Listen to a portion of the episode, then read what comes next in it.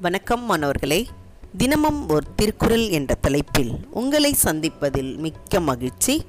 அதிகாரம் ஒன்பது விருந்தோம்பல் குரல் எண்பத்தி இரண்டு. விருந்து புறந்ததா தானூண்டல் சாவா மருந்தெனினும் வேண்டற்பாற்று அன்று. விருந்து புறந்ததா தானுண்டல் சாவா மருந்தெனினும் வேண்டற்பாற்று அன்று. இதோடைய பொருள் அமுதமே ஆனாலும் விருந்தினரை தன் வீட்டில் வெளியில் இருக்கச் செய்து தான் மட்டும் தனித்து உண்பது விரும்பத்தக்கது ஆகாது. விருந்து புறந்ததா? அப்படின்னா விருந்தினர் வீட்டுக்கு வெளியே இருக்கும்போது வீட்டிற்கு வெளியே இருக்கும்போது அவர்களை வெளியிலேயே இருக்க வைத்துவிட்டு நாம் மட்டும் தனித்து சாப்பிடுவது நாகரிகமும் கிடையாது பண்பாடும் கிடையாது. நம்முடைய பண்பாட்டில் ஒன்று சிறந்தது விருந்தோம்பல். வருபவர்களை உபசரிப்பது அவர்களுக்கு உணவு படைத்து அன்போடு அதை கொடுத்து மகிழ்வது தான் நம்முடைய பண்பாடு.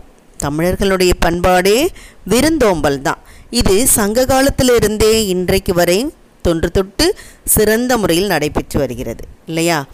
அப்போது இதுக்கு உனக்கு ஏற்கனவே கூட தெரியும். அதியமான் என்ன செய்வார் அப்படின்னு பார்த்தீங்கன்னா அவருக்கு ஒரு அரிய நெல்லிக்கனி கிடைக்கும்.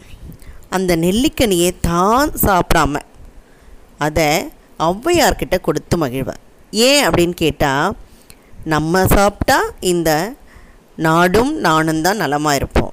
ஆனால் நீங்கள் சாப்பிட்டா அதாவது ஔவையார் சாப்பிட்டா அது அதனால் என்ன பயன்?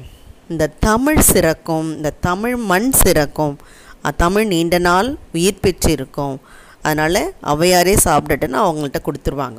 இப்போ இதுலேருந்து என்ன தெரியுது? அந்த விருந்தினுடைய பண்பும் சிறப்பும் நமக்கு நல்லா தெரிகிறது இதே விருந்தினர்னா யார்? அப்படின்னு பார்த்தீங்கன்னா நம்ம நினைக்கின்றோம் நம்முடைய சொந்த பந்தங்கள் தான் விருந்தினர் அப்படின்னு நினைக்கிறோம். கிடையாது. உறவினர் அவர்களெல்லாம் உறவினர்கள். விருந்தினர் அப்படின்னு சொன்னால் நமக்கு முன்பின் தெரியாதவர்கள். அவர்களிடத்தில் அன்பு காட்டி நம்ம அவர்களை உபசரித்து விருந்து படைப்பது தான் சிறப்பு. அப்போது நமக்கு சாவா மருந்தினம் அதாவது என்றைக்குமே சாவாத வரம் பெற்ற சிரஞ்சீவி வரம் வாங்கிட்டு வந்திருக்கியான்னு கேட்குறோமா இல்லையா? அந்த சாவாத தன்மையை கொடுக்கின்ற அமிழ்தமாக இருந்தால் கூட நம்ம அடுத்தவங்களை பார்க்க வச்சு காக்க வச்சு தனித்து உண்ணக்கூடாது. தனித்து நம்ம சாப்பிடக்கூடாது. அது செய்யக்கூடிய செய்யக்கூடாத ஒரு செயல் அப்படின்றத தான் இந்த குரல் நமக்கு சொல்லுது. இப்போது இயற்பகை நாக நாயனார்னு ஒருத்தர் இருக்கார். அவர் அவரும் அவருடைய மனைவியும் இரவு நேரம் சாப்பிட்டு உறங்கிடுவாங்க அந்த நேரத்தில் பார்த்தீங்கன்னா திடீர்னு யாரோ கதவு தட்டுறாங்க. போய் பார்த்தா அங்கே ஒரு முதியவர் இருக்கார். அவருக்கு உணவு படைக்க வேண்டிய ஒரு தருணம். ஐயோ பசிக்குதே அப்படின்னு சொல்லி வந்து கேட்குறார் நல்ல மழை பெய்யுது. சோன்னு மழை பெஞ்சிட்ருக்கு அதே சமயத்தில் அவங்க வீட்லேயும் ஒரு பொருளுமே கிடையாது. ஆனாலும் அவங்க அதெல்லாம் சொல்லாமல் போய் அந்த உத்தரத்தில் இருக்கிற விறகை எடுத்துகிட்டு வந்து வீட்டுக்கு பின்னால் இருக்கக்கூடிய கீரையும் பறிச்சிட்டு வந்து சமைச்சு ஏதோ தன் வீட்டில் கிடைச்சதை கைக்கு கிடைச்சதை வச்சு சமைச்சு அவங்க விருந்து படைக்கிறாங்க. அப்போது இதுலேருந்து நம்ம என்ன தெரிஞ்சுக்க முடியுது? விருந்து உபசரிக்கிற தன்மை நம்ம பார்க்க முடியுது. இப்போ நம்ம வீட்டில் என்ன கிடைக்குதோ கைக்கு என்ன கிடைக்குதோ அதை வச்சும் நம்ம மனசு இருந்தால் என்ன செய்யலாம்? அன்போடு அதை அவங்களுக்கு சமைச்சு பரிமாறலாம். அப்போ அடுத்தவங்களுக்கு பகிர்ந்து கொடுத்து நம்ம அதை பார்த்து மகிழ வேண்டும். அதில் தான் நமக்கு மன மகிழ்ச்சியே இருக்குது அதுவும் ஒரு அறம். அது ஒரு அறம் அப்படின்றத தான் இந்த குரல் நமக்கு உணர்த்துகிறது. சரியா மாணவர்களே? இதை படித்து நீங்களும் என்ன செய்யணும்?